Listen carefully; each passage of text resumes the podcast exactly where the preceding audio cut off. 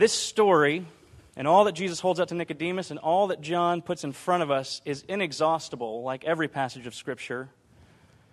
We're not going to exhaust it by going through it twice, but I thought it was worth going through for two passes to see two different things because this is so foundational to what John wants us to grasp about the ministry of Jesus, the gospel that he brings.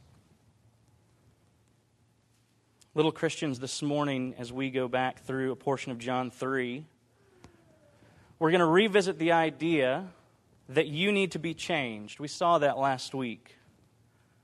And this week, we're going to see that change worked out in, seen in new faith. And so here's what I want you to think about and answer for yourself as you listen to the passage and as you listen to the sermon. What does Jesus give us to believe about himself?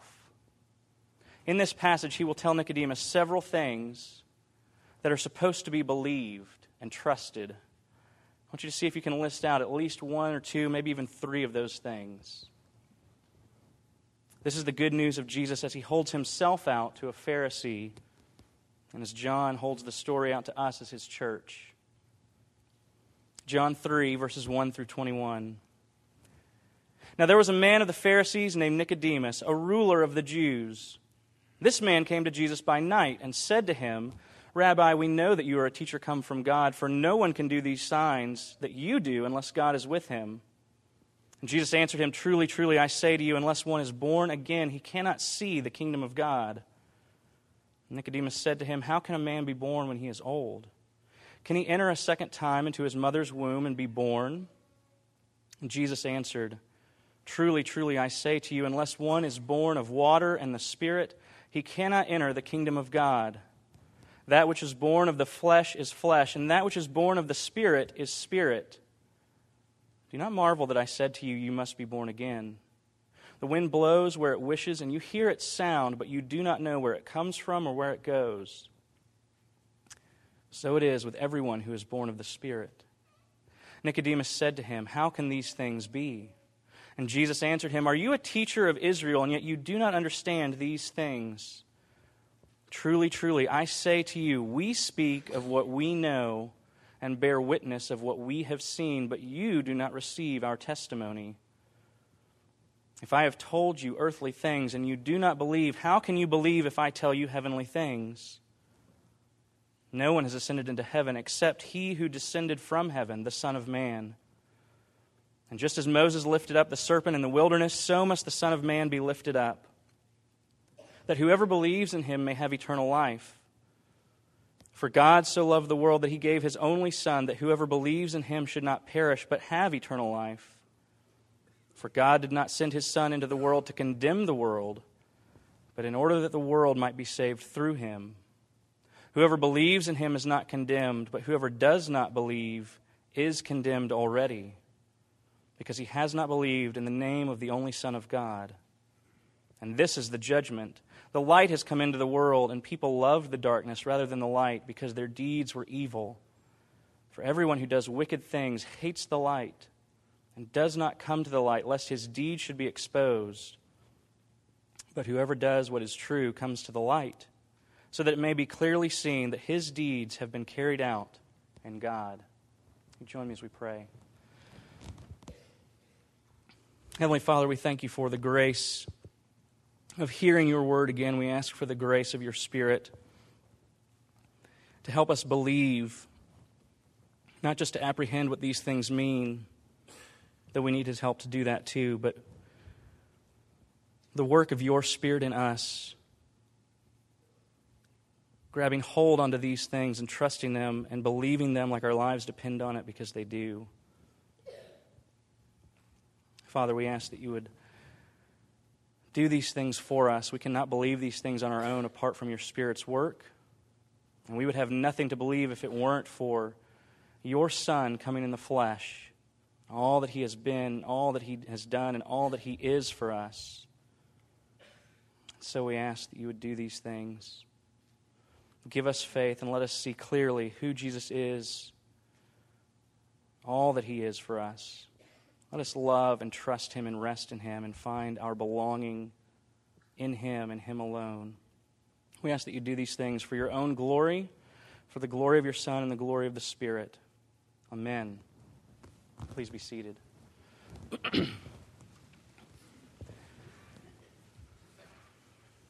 I made a passing reference to it last week.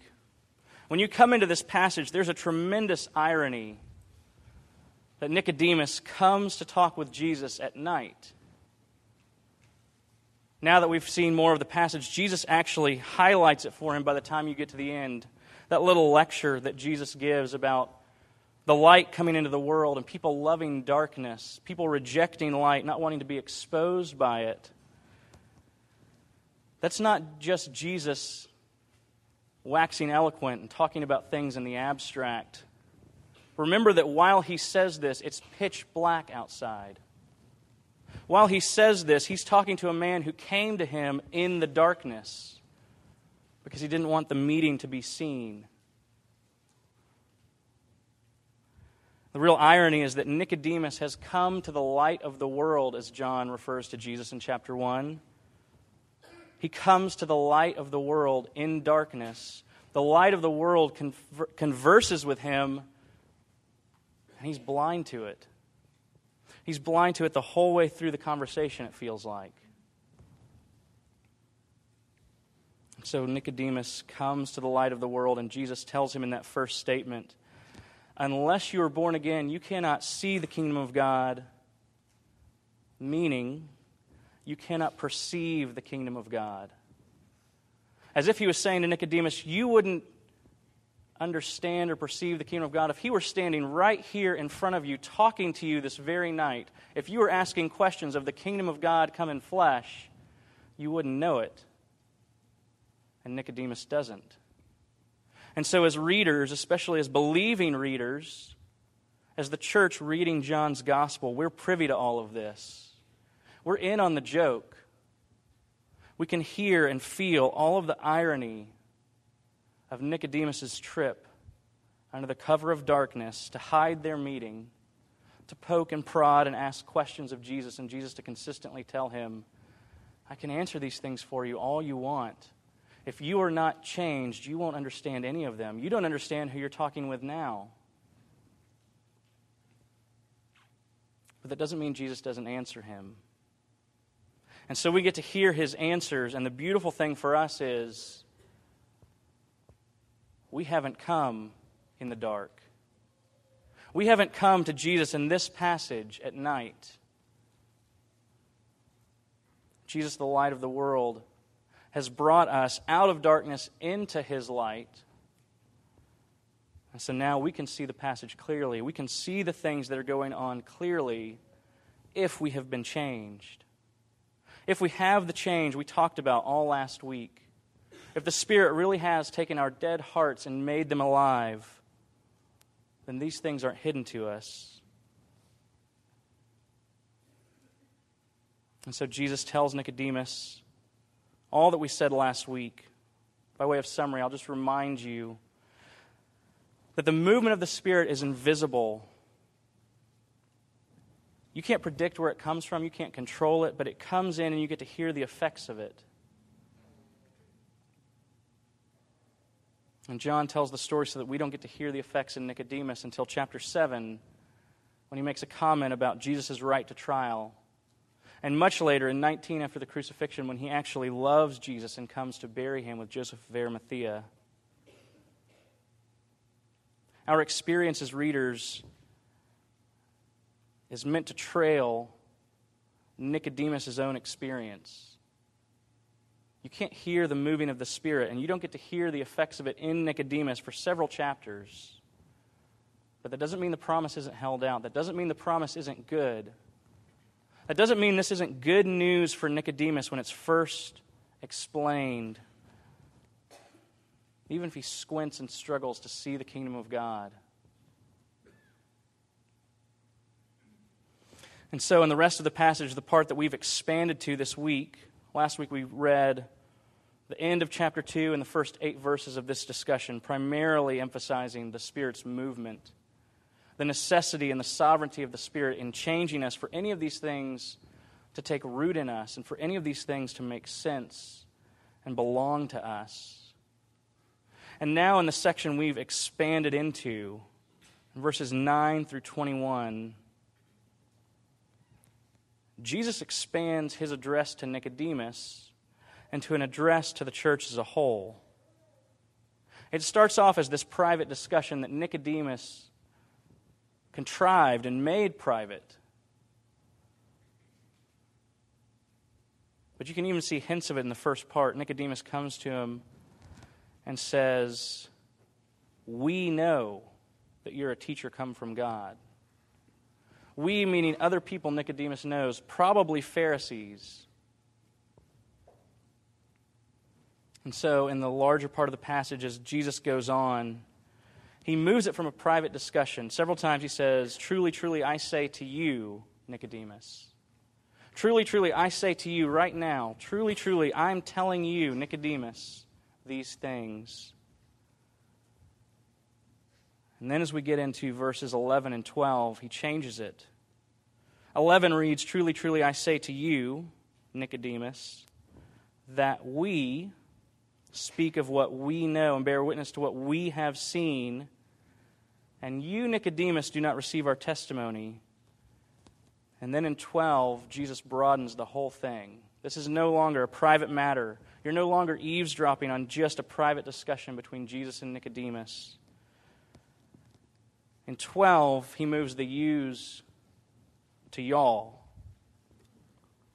Truly, truly, I say to y'all, I have told y'all earthly things, and y'all do not believe.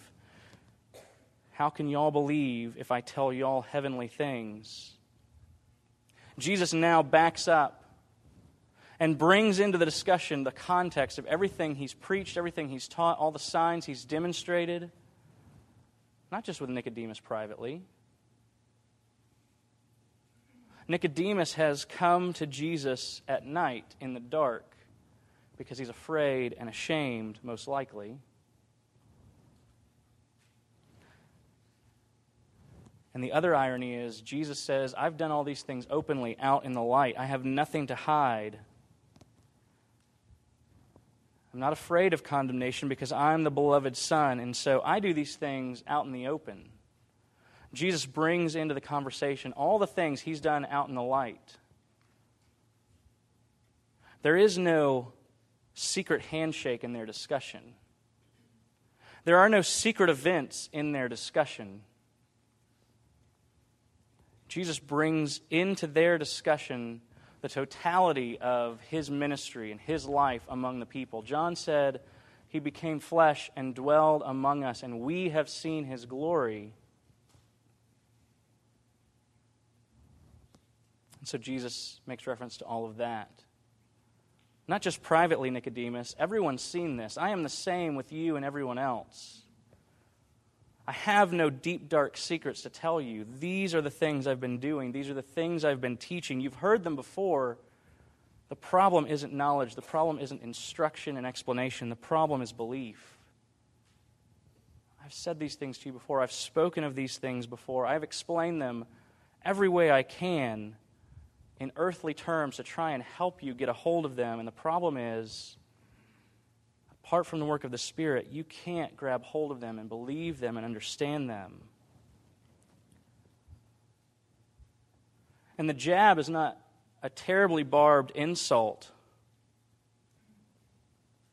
But Jesus puts it to him pretty bluntly in verse 10. You're a teacher of the Jews. You know the Old Testament better than most and you still don't understand these things? We're talking about the stuff we know, you and me, Nicodemus. You and me and my disciples and all of your colleagues. These are not hidden scriptures. These aren't decoding the text type questions. This is not a Da Vinci Code event. I'm telling you the things that have always been taught. I am the fulfillment of all the promises that have come to you you're supposed to know them and you don't, and that's the tragedy.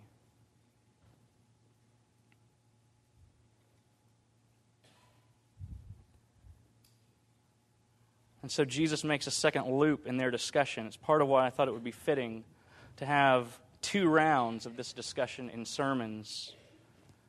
Jesus makes one pass through them, explains them.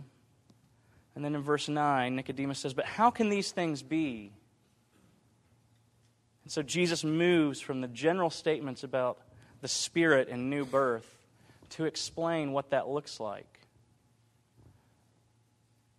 Just like we said last week, you don't see the wind, you can't predict the wind, you can't control the wind, and you can't do those things with the Holy Spirit, but you can hear the sound of it. And when Nicodemus questions him, How can these things be?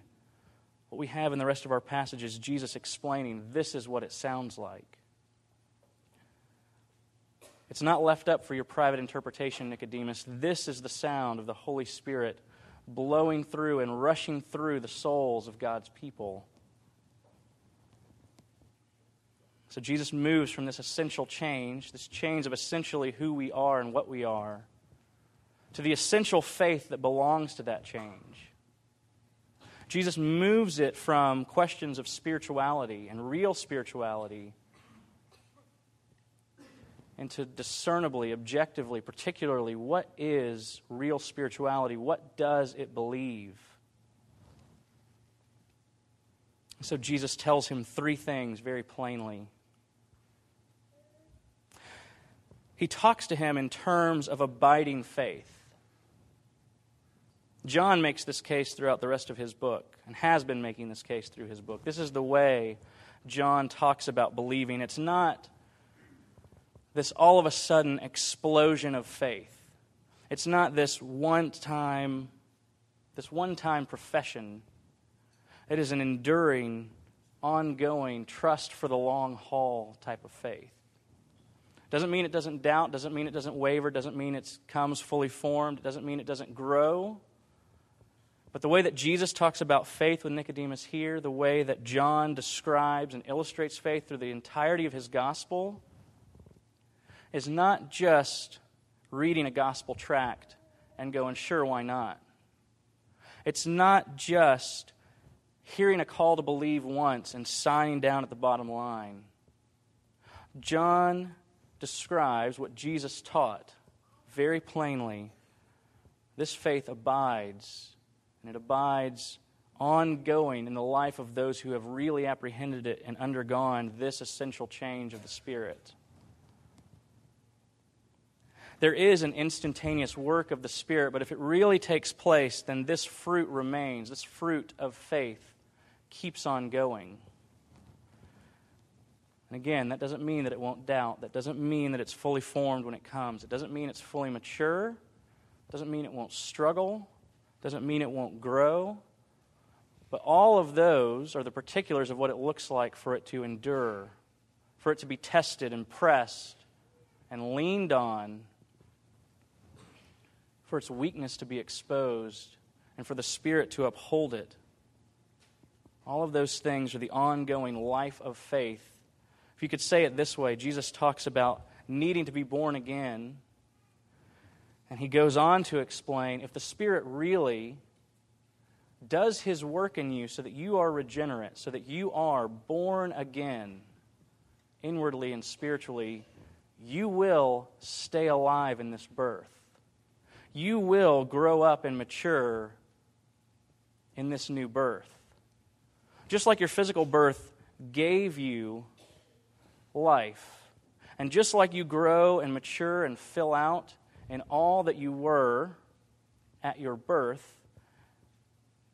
so this spiritual birth takes hold and grows like that. And so Jesus explains what is to be enduringly believed but before we move on, I'll give you one, one example of it.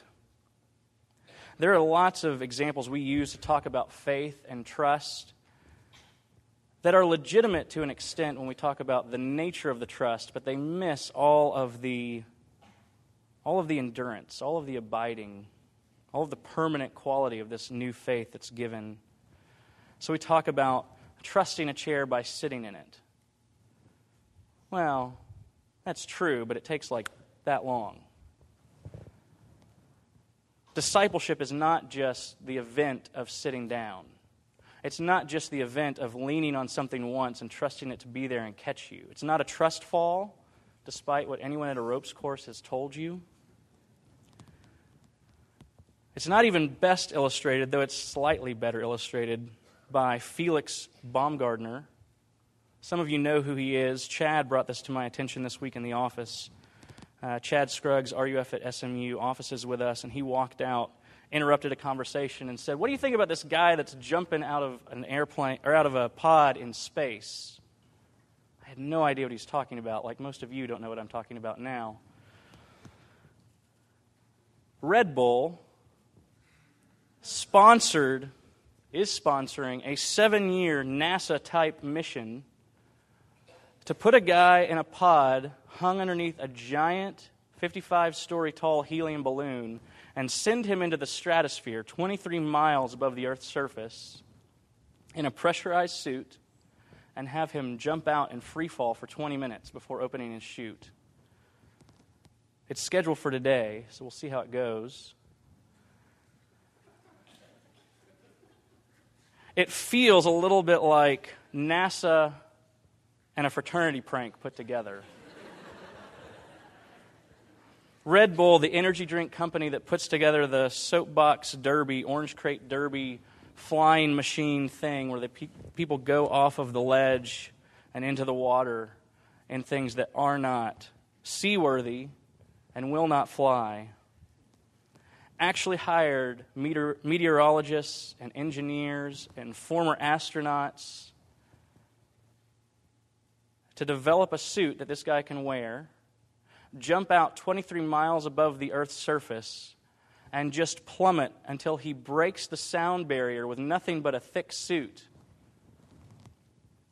It will take a lot of faith for Felix to open that door and actually jump. It's like standing on top of the high dive when you were a little kid and deciding whether or not you were actually going to jump, but like 23 miles higher than that. that will take tremendous faith that has a tremendous buildup. There are a lot of things that work well as an analogy out of that for us, and at the same time, he either ju- he'll either jump or he won't, and once he jumps, the trust issues are over. You can't go back. It's not like he's going to make a habit of this. This is not going to become his routine. And discipleship becomes our routine living in faith the way John describes it, the way Jesus describes it to Nicodemus, is more than just plummeting out of a helium balloon. It is the ongoing, abiding trust and rest, even when we're assailed with doubt, even when we're weighed down with guilt, even when questions come and nag at us It's a little bit of a pessimistic way to say it, but there's a real beauty to the fact that once you are reborn, you can't shake free of this faith even when you want to. And there's a beautiful assurance in that. There are times you and I want to disbelieve it. We want to close the pod and not jump out of it. We want to stop belonging. We want to stop living like this. We want to stop depending on someone else like this.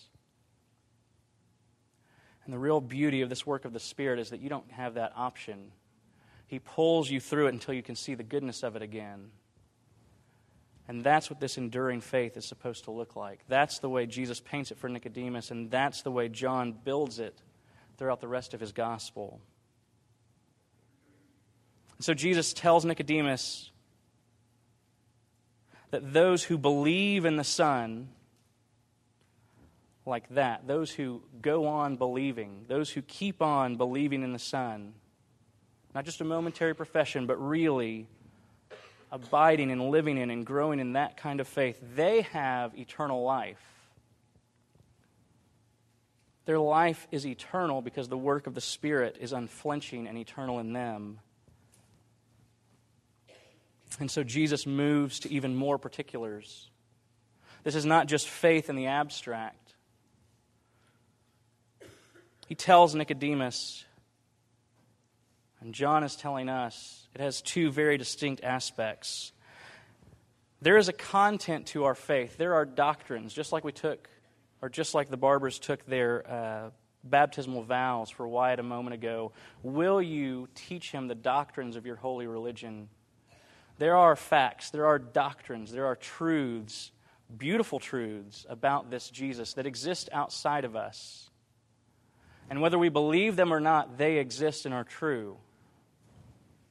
And Jesus holds several of those out to him. He talks about himself in light of the incarnation. Verse 13, he says, No one has ascended into heaven. No one has a right to explain these things to you because no one has ever seen these things firsthand in the throne room of God. Well, except for one person, and he's standing here talking to you, Nicodemus. It's the one who descended, the one who the Father sent down from heaven, the Son of Man. And so he couches his whole proclamation in terms of the incarnation.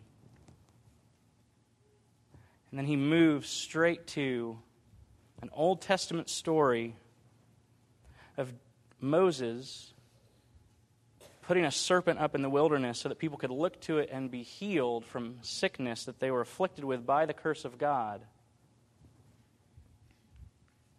And he says, So must the Son of Man be lifted up, and whoever believes in him may have eternal life. And the lifted up is meant to be understood in terms of that picture the serpent up on the staff, Jesus hung on a tree, hung on a cross, so that those, as he says later in the passage, who are already condemned, those who are already afflicted and ill, those who already live under the curse, the curse that came to Adam and Eve and all of their descendants in Genesis 3, those who are already cursed and condemned can look to him hung there sacrificed in their place, as John said earlier, before our confession of sin. This perfect sacrifice. So Jesus preaches to him the incarnation and the crucifixion side by side. Nicodemus, you're going to have to understand me, not just the words I say, not just the quality of my teaching. You're going to have to understand who I am in terms of where I've come from and where I'm going. You're going to have to understand me in terms of my incarnation, that it is God in the flesh, God and man standing here talking with you. And you're going to have to understand me in terms of my crucifixion, my sacrifice, my death in your place because you should die under the curse of God. And I'm going to die as that curse for you. The statements are compact, they're riddled with Old Testament imagery. Jesus is telling Nicodemus, You're a teacher of the Jews. You're supposed to know these things, anticipate these things, and you should have already believed them, but you can only do that with the work of the Spirit. And this abiding, enduring faith is going to include these objective realities that exist outside of you.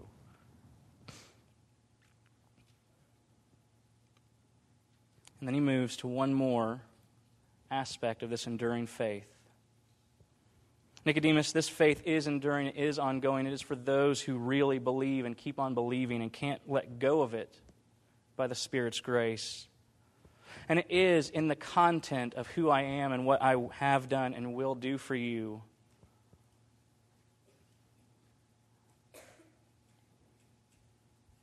And the next piece is a little more subtle in our passage.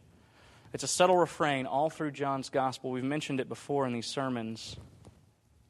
John consistently talks about faith in Jesus in terms of believing into, to put it awkwardly, this is the way John says it believing into him, believing into his name. You see the parallel of it in last week's passage in those verses, those last few verses of uh, chapter 2. When it says that many started to believe in him, is the sense of it. But he didn't entrust himself to them because he knew it was in them. The parallel draws out and makes explicit what John implies all the way through in this awkward language of believing into Jesus, believing into his name. It's not only believing these objective external facts about him, it's not only buying into the story of who he is and what he does. This enduring, unassailable, undiminishable, inexhaustible faith this faith that the Spirit produces in God's people, includes and affirms all of this content about who Jesus is. But it also includes believing or entrusting, would be a better way to say it, entrusting ourselves to Him. Taking all that we have and all that we have not to offer other than sin and brokenness and need,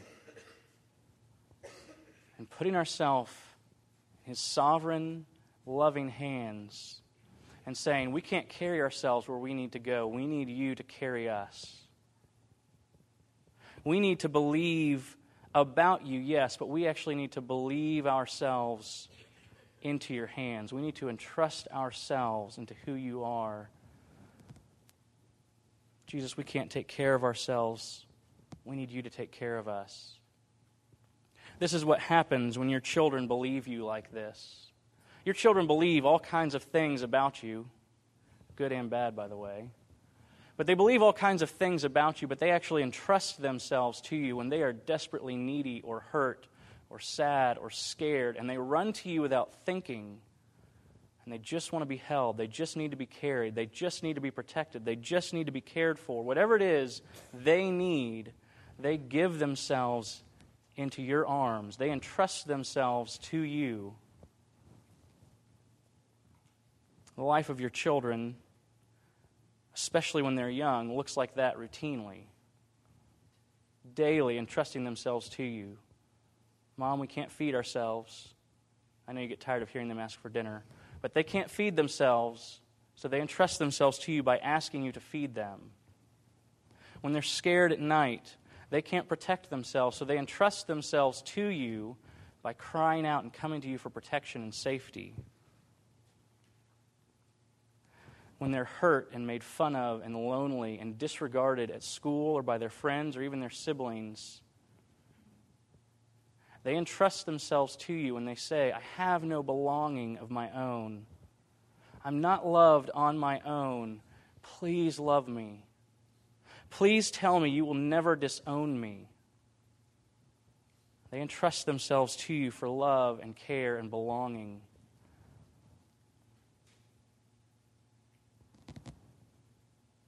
And so, in all of the pictures that John will unpack through the rest of his gospel, you'll get snapshots of all those different types of entrusting. We've already had one piece of it back in John 2. When Jesus turned the water into wine, remember I said they were entrusting themselves to him in that story very specifically. They were entrusting themselves to him to be their celebration and rejoicing, to take all the purification they need and make it a festival as John builds his story through the rest of the gospel, you will see different aspects of it, different needs, different fulfillments, different ways that we entrust ourselves to Jesus. And you can and should read all of those summed up in the way that Jesus tells Nicodemus, You have to entrust yourself to me.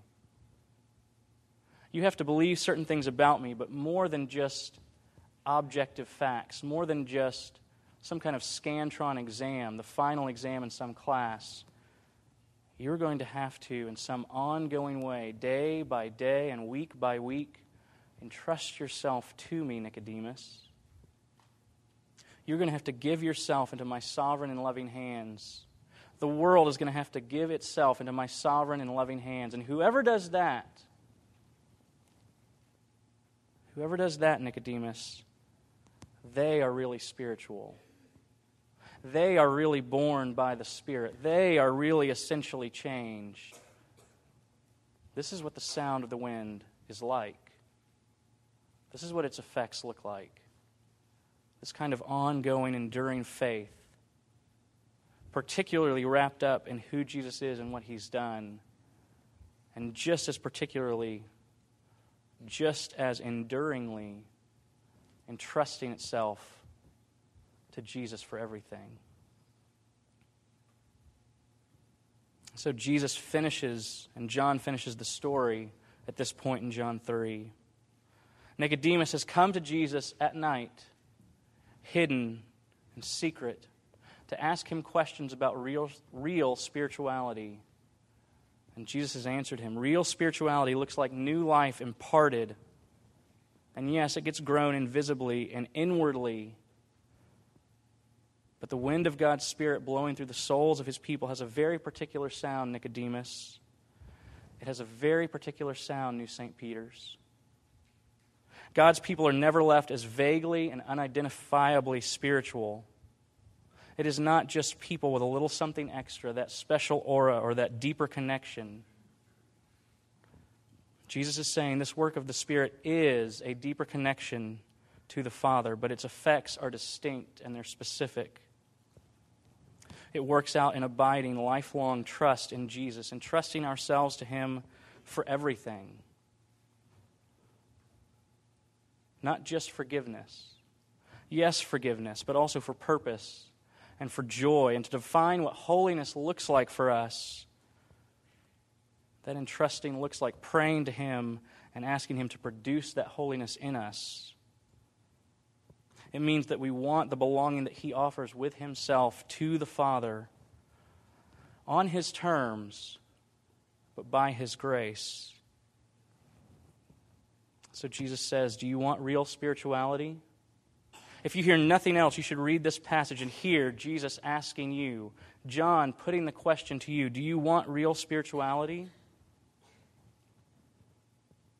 Then you need this kind of essential change and you listen for this sound of the wind blowing with this kind of faith, this is the goodness of Jesus, the ministry of His Spirit ongoing in His people. Amen. Heavenly Father, we thank you for holding out to us the disturbing news that we cannot change ourselves holding out to us the disturbing news that we need this kind of change and we need this kind of Savior, that we are this desperate and this needy. And by your grace, you never leave your proclamation there. It is never a declaration of judgment that comes over us. You don't flinch and you tell us plainly that on our own we would be judged.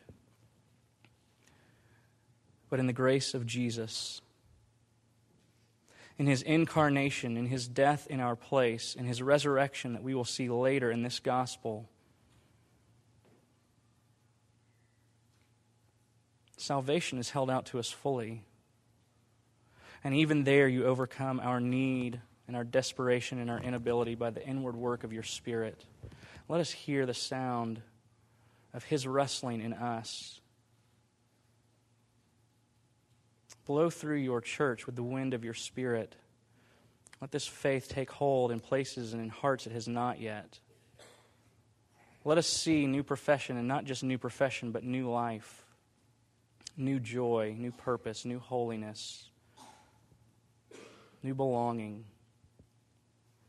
Let us see all of these things and celebrate them along with you. You are good to us. Let us praise you for it. We ask all of these things in the name of the Father, and of the Son, and of the Holy Spirit. Amen.